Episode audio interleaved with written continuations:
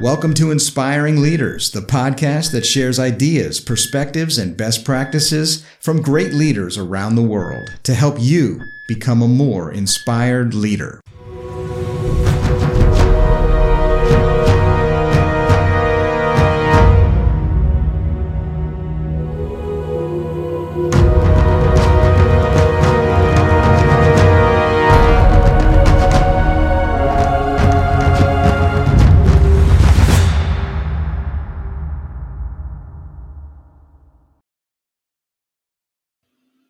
Welcome and hello. I'm your host, Terry Lipovski from Ubiquity Executive Coaches, and it's great to welcome you back to the Inspiring Leaders Show. Yes, we're continuing on our mission to make inspiring leadership ubiquitous because let's face it, look around us today, uh, this week, this month. I think we can all agree the world needs a lot more leaders that are worth following. And, you know, to that end, I want to share a quick story with you uh, based on some of my own experience. It was a bunch of years ago, I witnessed what I would consider to be a fairly brutal situation during a department meeting that I was in and, and attending.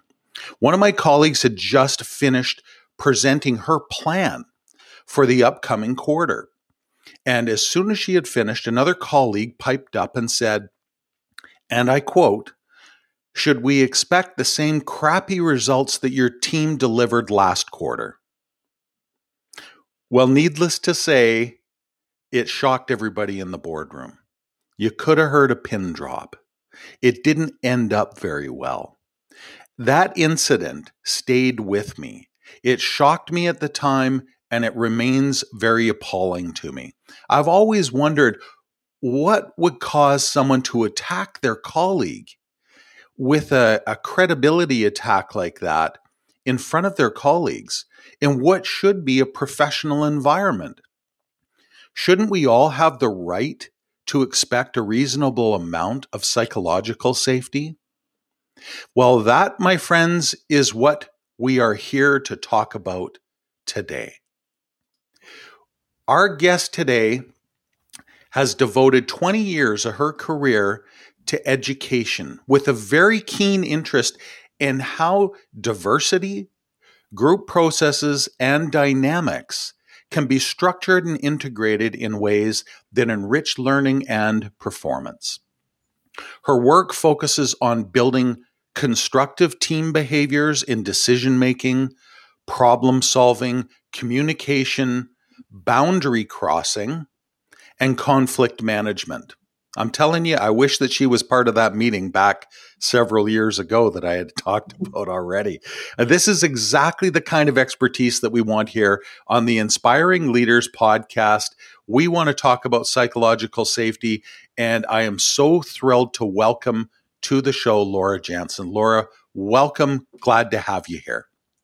Thanks, Terry. It's great to be here, and it's great to have this opportunity to be talking about something that I believe is relevant for anyone who works with anyone anywhere. So uh, I'm really hoping uh, this talk is going to uh, shed some light on a very, very important topic.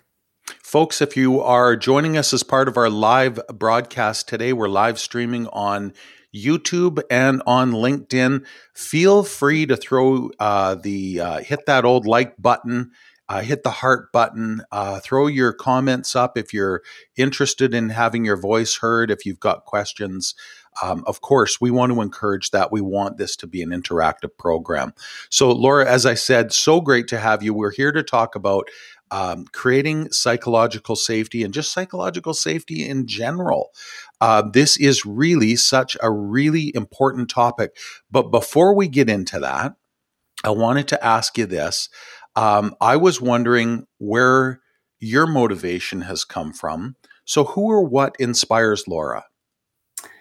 Um, I, I was thinking about this question, Terry, before, and I'm like, I, I couldn't shake the image of myself being a six year old, or maybe I was eight, on a playground at school. And I remember uh, children running around all over the place. And me, I must have yelled out, like, we're going all over here. And there was a whole group like rushing from one end to of the playground to another end.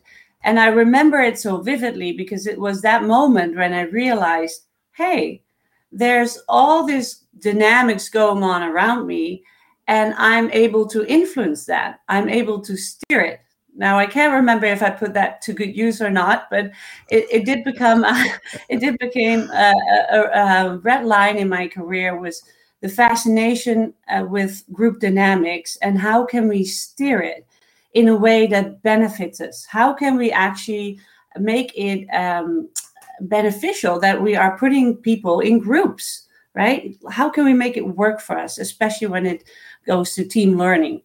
so that's been really uh, the part that's been inspiring me to figure that out yeah it's kind of empowering isn't it to realize that um, what's happening around you how people are feeling uh, what they're focused on um, what they're you know what they may be uh, diluted with or diverted their attention with uh, you can actually have an impact on that. Exactly and i think we one of and and this talk is like many others like it's so often that we talk about leaders and leadership and uh, and and focus on that part and maybe not enough on on that part is like who who is it that we're leading? And talk with those groups. We, we're leading teams. We're leading groups and we make them into groups for a reason. Everybody has something different to offer. We understand that that makes a team powerful because of those differences. But power, as is the case with power, can be destructive as much as it can be constructive. And dealing with differences is yet the one thing that people tend to find very, very, very difficult. The way I view my world can be very different from how you view the world. And who's right then? And we're just not very skilled in bridging that in constructive ways. And this is when psychological safety becomes very important if we don't have those skill sets, we try it in ways that tend to be very destructive. And it, it really creates a dynamic where you, you end up um, using ways that, that can damage the team and the team performance. And it's only becoming more and more challenging. Uh, there's so much buzz around uh, themes like inclusivity, diversity, psychological safety that these team dynamics, these team dialogues are becoming more sensitive not less sensitive. Psychological safety is really about having the tough conversations. So, how easy for you is it for you to bring up a concern or to say, I disagree or I see it differently? And that's becoming harder, not easier. So, you know, I think. Um, I, very... I, was going to say, sorry, go ahead. Yeah. No, no, go ahead. Oh, I was going to say, you know, um, one of the things that I I find a li- I have to admit it, I find it kind of disheartening that um, there are so many, this is happening way too often. We've got um, people who are subject to unhealthy and, in some cases, toxic workplaces. Uh, you know, we did a series of shows here on the Inspiring Leaders podcast um, a couple of years ago. My uh, my brother Pat Lipovski and I both um, teamed up, and we did a series of I think it was uh, seven shows about um, uh, dealing with intolerable bosses. But it's not just the boss, it's the colleagues, it's the way that they're interacting. And the way I see it is that, uh, look, we spend a lot of time at work, right? This is a big chunk of our life, never mind our day. Um, and I think that it stands to reason that if we're spending that much time at any activity, we shouldn't have to go into this with battle gear on. We should have some at least sense of um, of safety that we're not going to be attacked.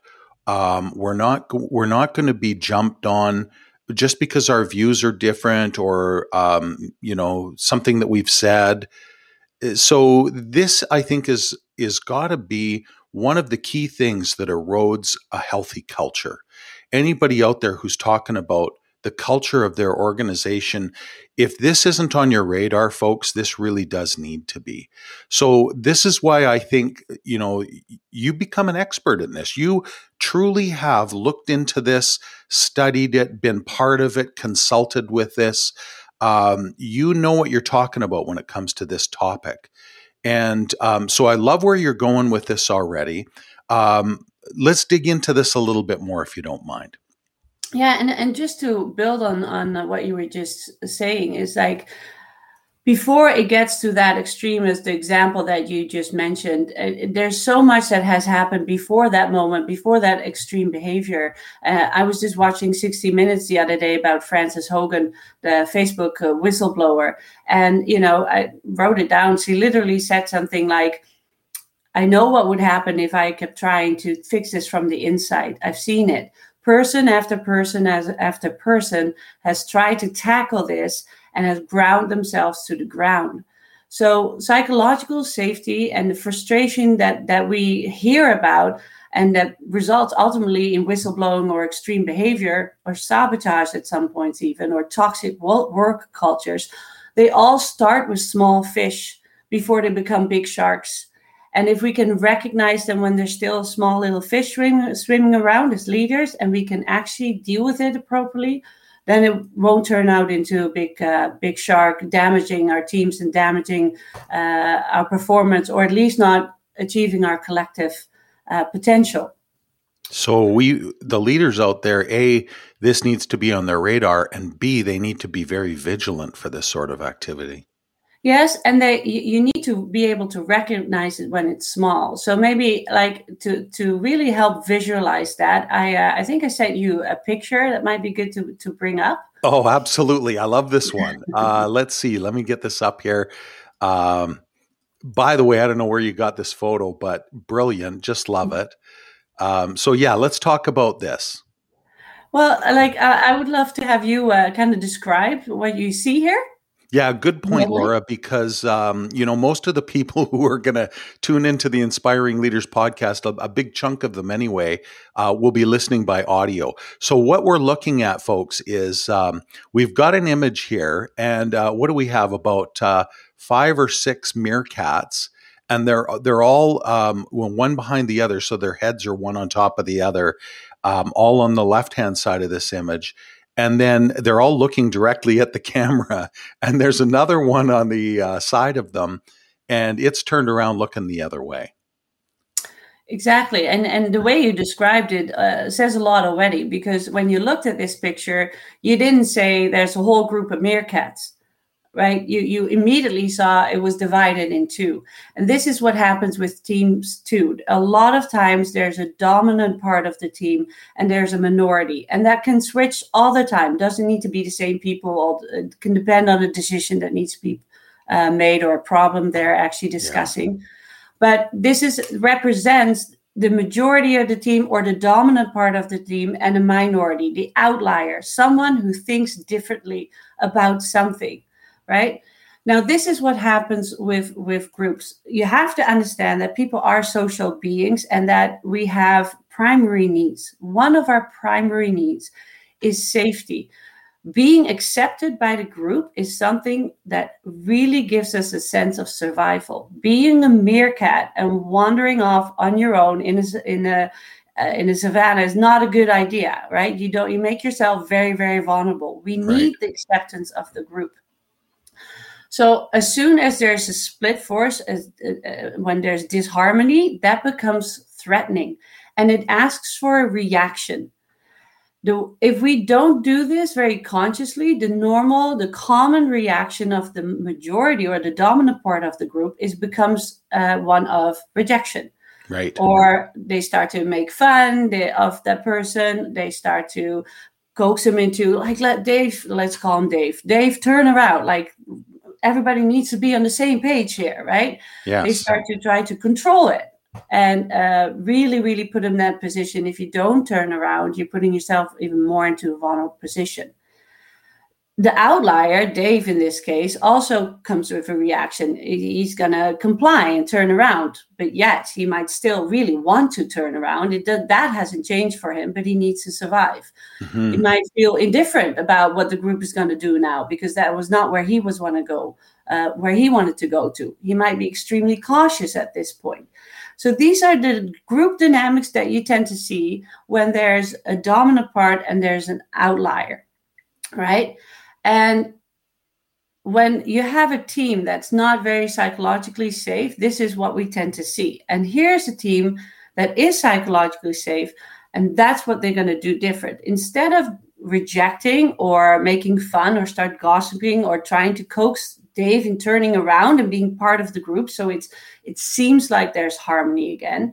They would ask Dave a question. They would ask Dave, Dave, what is it you see? Because maybe Dave is seeing a predator in the high grass lurking at them, a risk that none of them had seen. Or maybe Dave is seeing the water that they've been craving for weeks. Uh, and really, the whole survival of the group depends on it. So, because Dave is positioned differently, he has valuable information that could be vital for the group's survival and performance. He right. sees risks, he sees opportunities, no one else does. And all the group needs to do is ask the question, What is it you see? And that doesn't happen enough. We don't ask the people who come in with a view that we don't expect, that we don't want to hear, why is it you think that? Explain it. What is it you're thinking? What is it you're concerned about?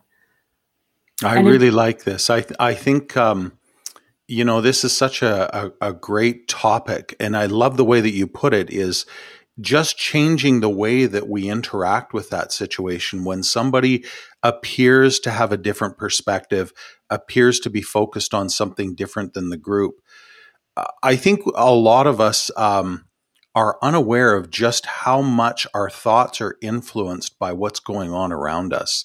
And for a group, um, they're not really conscious of the fact that their their thinking is being influenced by the group thinking by what's happening within that group. So this can very quickly spiral out of control. Uh, you and I talked a little earlier about um, about um, you, you, we're talking about safety needs and Maslow's hierarchy of needs. Can we? Do you want to bring that up, and we'll uh, yeah, we'll chat absolutely. a little bit about that? Okay, yeah. let me just uh, let's see. I'm going to bring in. Uh, still fumbling with the old uh, technology on this one. Let's bring this one up and I'll put you and I in here, uh, better size. So yeah, this is exactly what we were talking about. Of course, we are going to need the physiological um, needs in in order to survive, right? Air, food, water, shelter, all that good stuff. Um, but really, what we're talking about here, the next levels, they're they're so basic. They're so basic that that um, a lot of the the growth needs you know like uh, our, our, ability to think things through our uh, our our willingness to commit and be held accountable um, our willingness to participate a lot of that is going to get stifled and can't even manifest unless we have that psychological safety correct yeah. Spot on. Like you, you like there are two primary needs that really prevalent in teams, and one is to improve and perform and learn and progress. It's already there. As a leader, you don't need to create it; you just need to foster it. But the the thing we need to realize is that none of that is going to happen optimally if the safety of the people isn't there. And psychological safety is as real as can be. It really does what it can be as strong as you standing across from me and, and with a knife. That's how real it could feel that threat of not being accepted by the group. And that's important to realize because often we hear things like, well, you should just speak up. If you have a concern, just say it, right? Well, that's spoken from the, the dominant part of the group. If you think about the meerkats again, the, the dominant part of the group doesn't need to fear for their safety. Don't, don't feel that fear, so they can say something like that. But if someone's standing across from you with a knife, would you really be so able to express your concerns at that moment? Probably not. Right. So it needs to be the leader's responsibility, seeing that's a, the part of the most dominant part of the group, to create an environment that makes it easy for people that are in a hard spot. And disagreeing or seeing things differently than a majority of the group is a hard spot to be in. Interesting uh, as we're looking at this. Um, so, folks, for those who are listening, we've actually got Maslow's hierarchy of needs up on the screen right now. Uh, physiological needs at the bottom. What I'm really focused on here is uh, these deficiency needs. There are four of them at the bottom. And unless those are met, then you can't get to the growth needs. But as I'm looking through these, it's really three of the four below that that line between deficiency and growth needs three of the four are really what we're talking about here if you're uh, in the example that I used at the outset of somebody who's being attacked in the boardroom.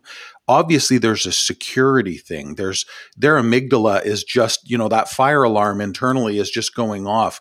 Um, I'm being attacked, or things are not going my way. Somebody's jumping down my throat. Then there's the belonging need, the social need that's not there the the judgments that are happening from everybody around and on top of that, there are the esteem needs that are not being met.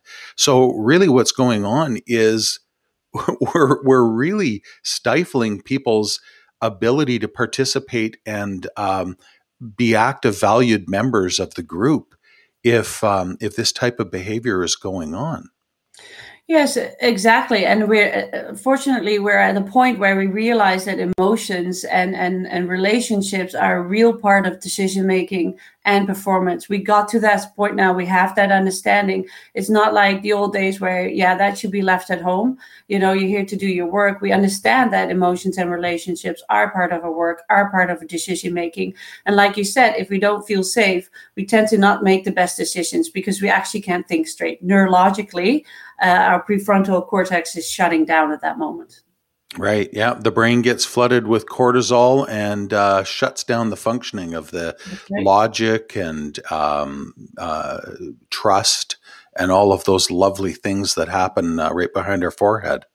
So yeah, this is this is very useful, and I think that um, it's good that we've got this kind of um, that sort of guidance system for us to take a look back. By the way, my um, college psychology press, professor, Dr. Sussman, would be very proud of me that I remembered what Maslow had to say about needs. So uh, I'll, I'll, have to ping him at one point in time and uh, um, let him know that I actually did pay attention in Psychology 101.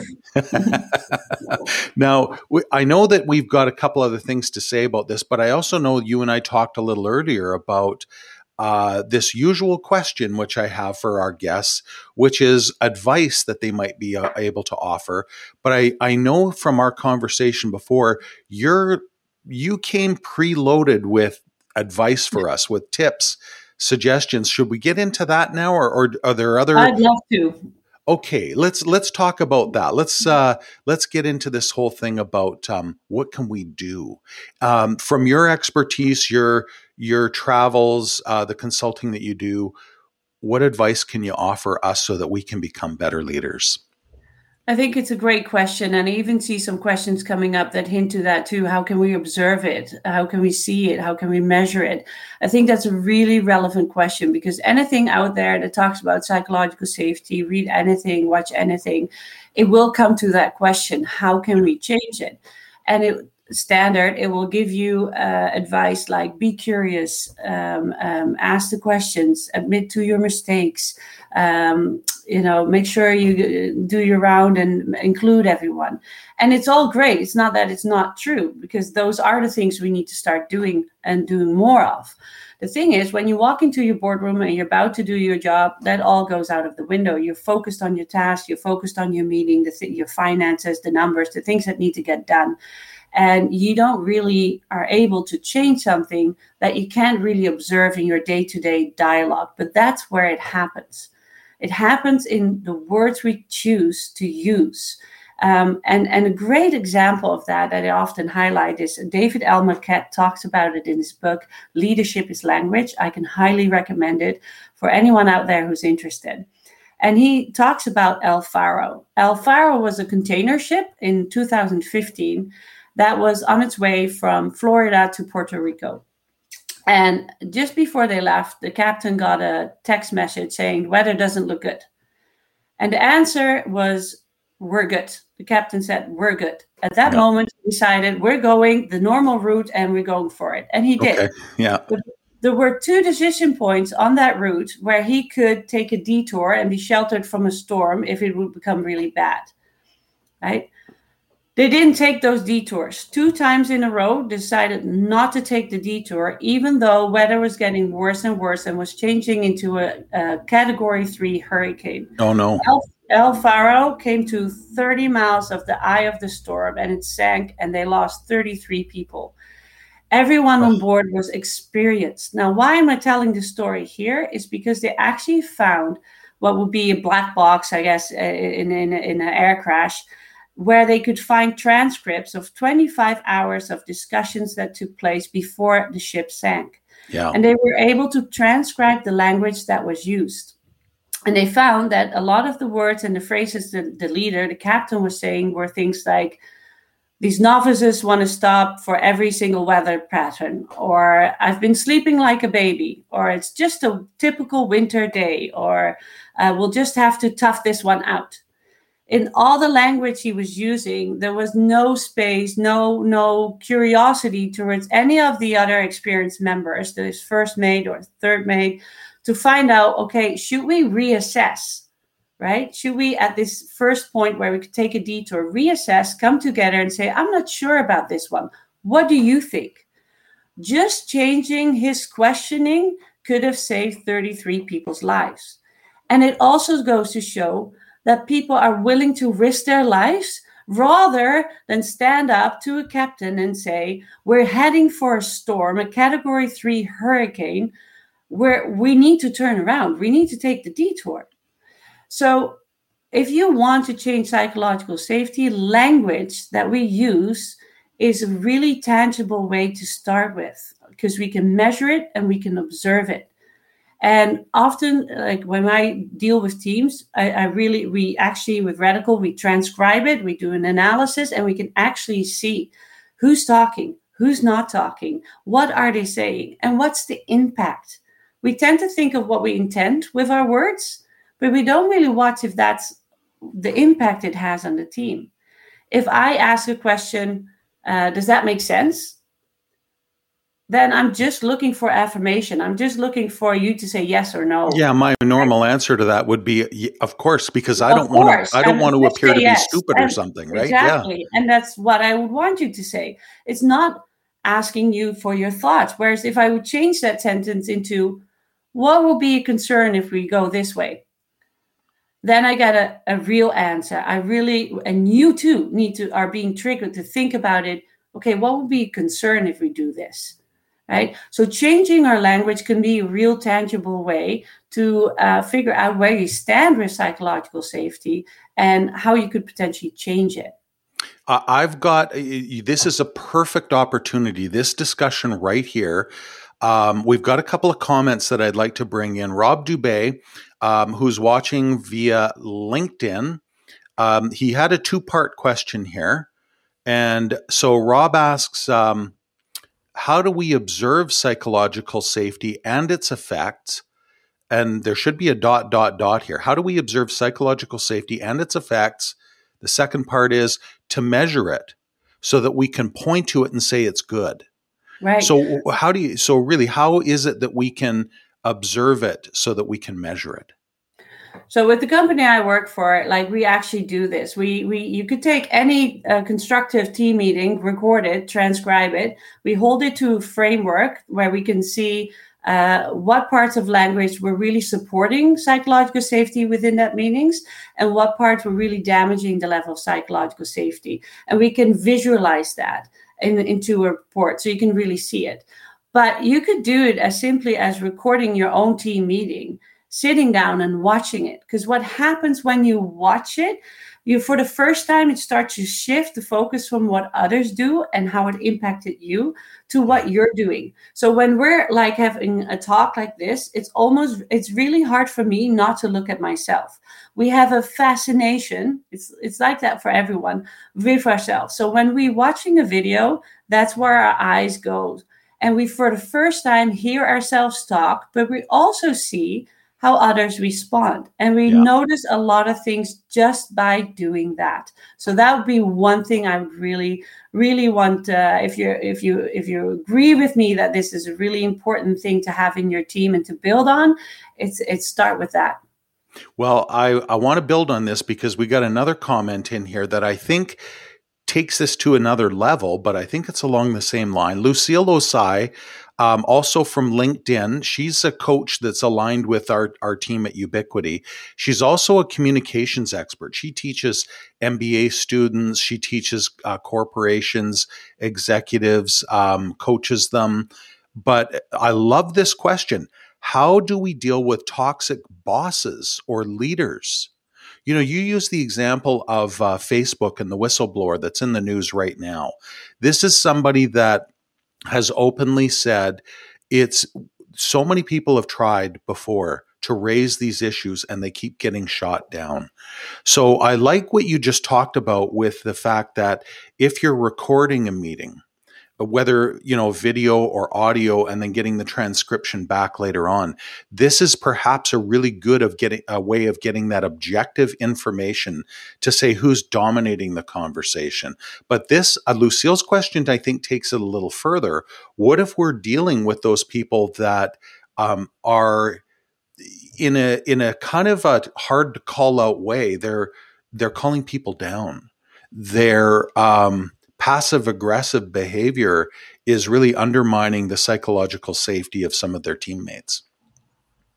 It's, it's a great question. I wish I had the complete answer to that. I'll do my very best uh, to, to, to, give some. Yeah, we may not have enough time for this one today. No, but this it's a, a really one. it's a really relative point. If you think back about the meerkats, the dominant part of the group um, you can assume that most people want to do their jobs well. And if they find out that one of their employees is is actually not performing properly, your team can't perform properly, right? It's a message for the whole team.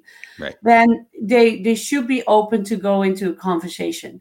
But there are also people in that dominant part of the group that like that position and are very reluctant to let go of that position because they're good right? In fact, having an outlier can actually strengthen their position in that group as as as as the one to control it, right? Control is a form of having clarity. Like it, it it's like I, it's going in a direction that I want to go into. It's also a, a safety need in many ways. So what happens with with the group dynamics is like you you have a line of sabotage, right? When things don't go well, if you see something different or you're being impacted negatively, the first thing that you start to do is probably show it in your non nonverbal communication. Right. You give, yes. You give little signs that you don't disagree or you don't like it, right?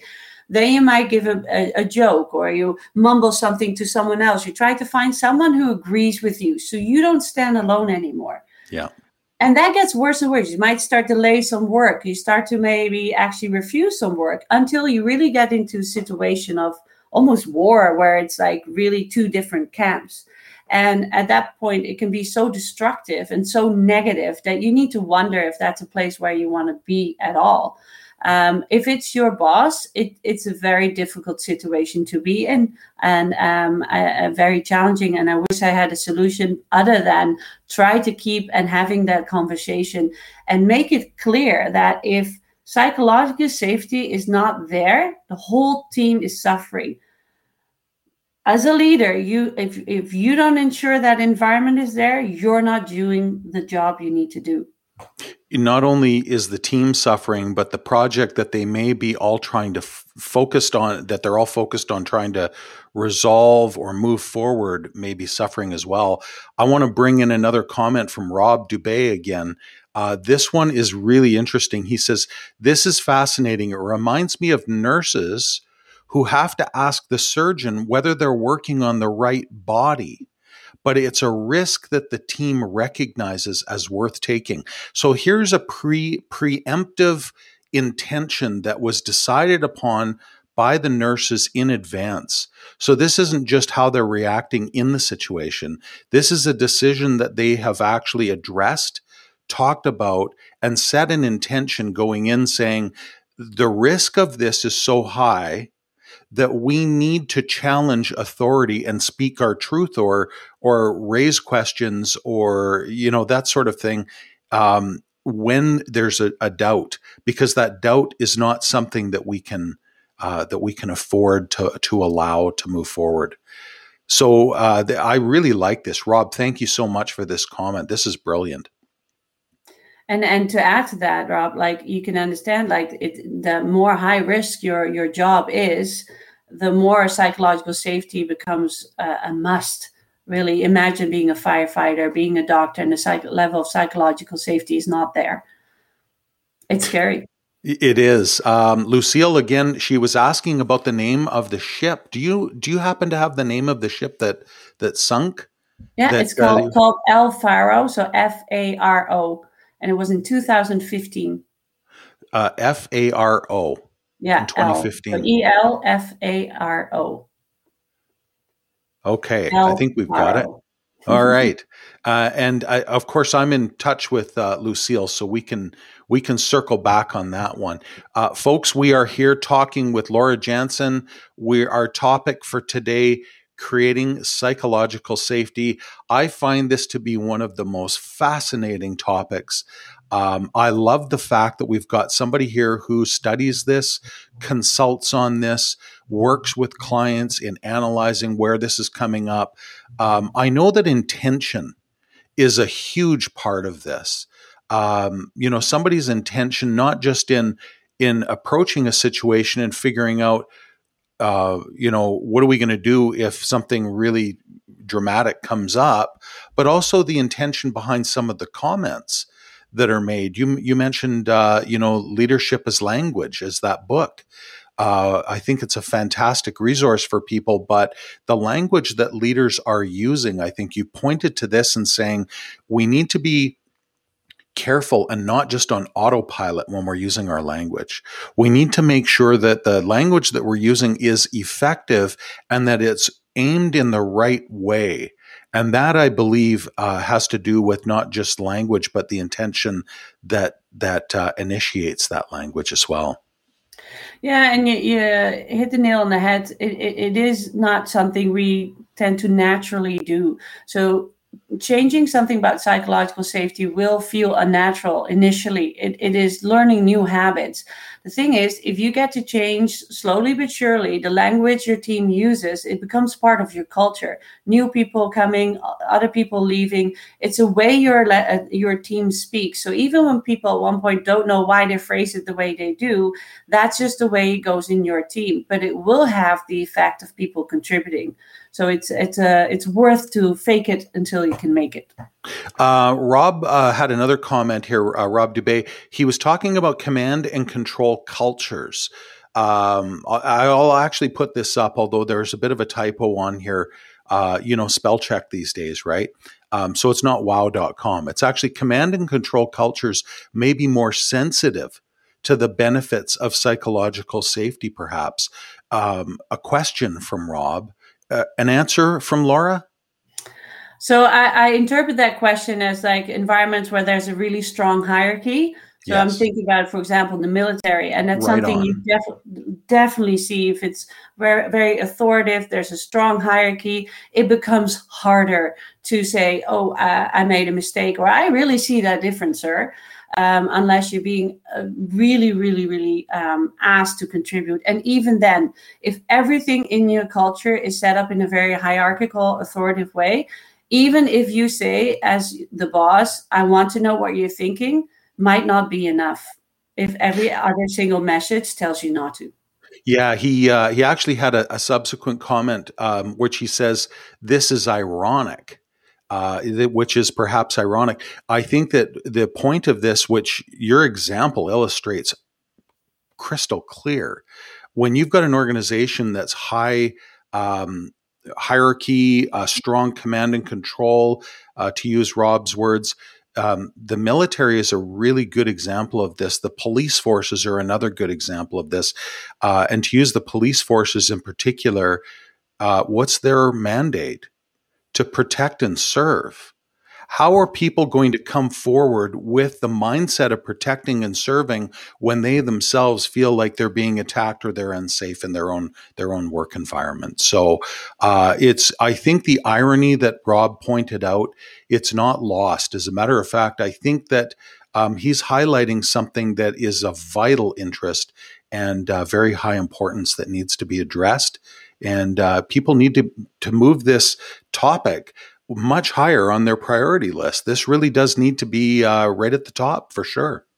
Yeah, and it needs to be shifted by not just focusing like the military has a huge focus on leadership and leadership training. That's there's no shortage of that. It needs to, the, the shift needs to be from leaders to teams. What do yeah. our teams need, and how do we get them to take the, the part in that leadership?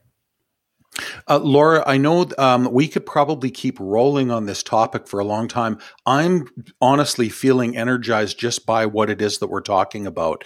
Um, I know that we talked about a few other tips. Um, did are we missing anything that you wanted to get across today? Because I don't want to leave this conversation without giving people some value that they can take away to become even better tomorrow.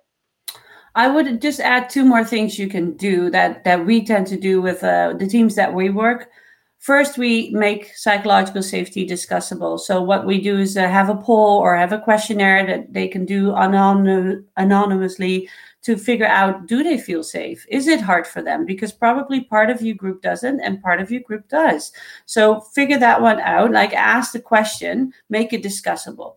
And the second thing you can do is really set out with your team or teams some team norms about what happens if we disagree right? How do we make decisions? Another thing you could look at is uh, for example deep democracy is a methodology for decision making that's extremely inclusive and really deals with the minority in a very different way so that everybody feels heard and everybody can commit to the decision that's in the end made still by majority but it's made in a different way. And you can use this for your team norms. How do we go about differences in our team you can make agreements about that so set, I'm going to go in reverse order because I'm going to forget the first one already. Because right, uh, setting up team norms. Right. Um, we've got that up on the screen. We've got the second one was um, making psychological safety discussable. Right, yep. ask questions. And the first one, I didn't write it down. So is this this had to do with the language uh, that we're using? Is that right? Yeah. How would you yes. how would you how would you tighten that one up or summarize that? Observe your team. I like that. Observe your team. I'm typing it as we're speaking, and I'll put it up on the screen here so that we've got it. So, observe your team, making it um, discussable, and setting up those team norms. I really, really like these three. Three very tangible tips, three fantastic suggestions. Um, I think that this is um, really good conversation. This is the kind of stuff that we need to be talking about. Um, I'm going to ask you one final question, Laura. I hope you don't mind.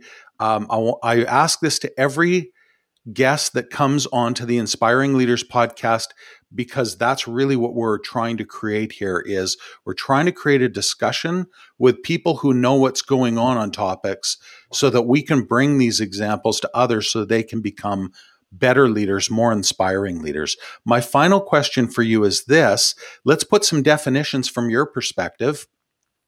What does inspiring leadership mean to you, Laura?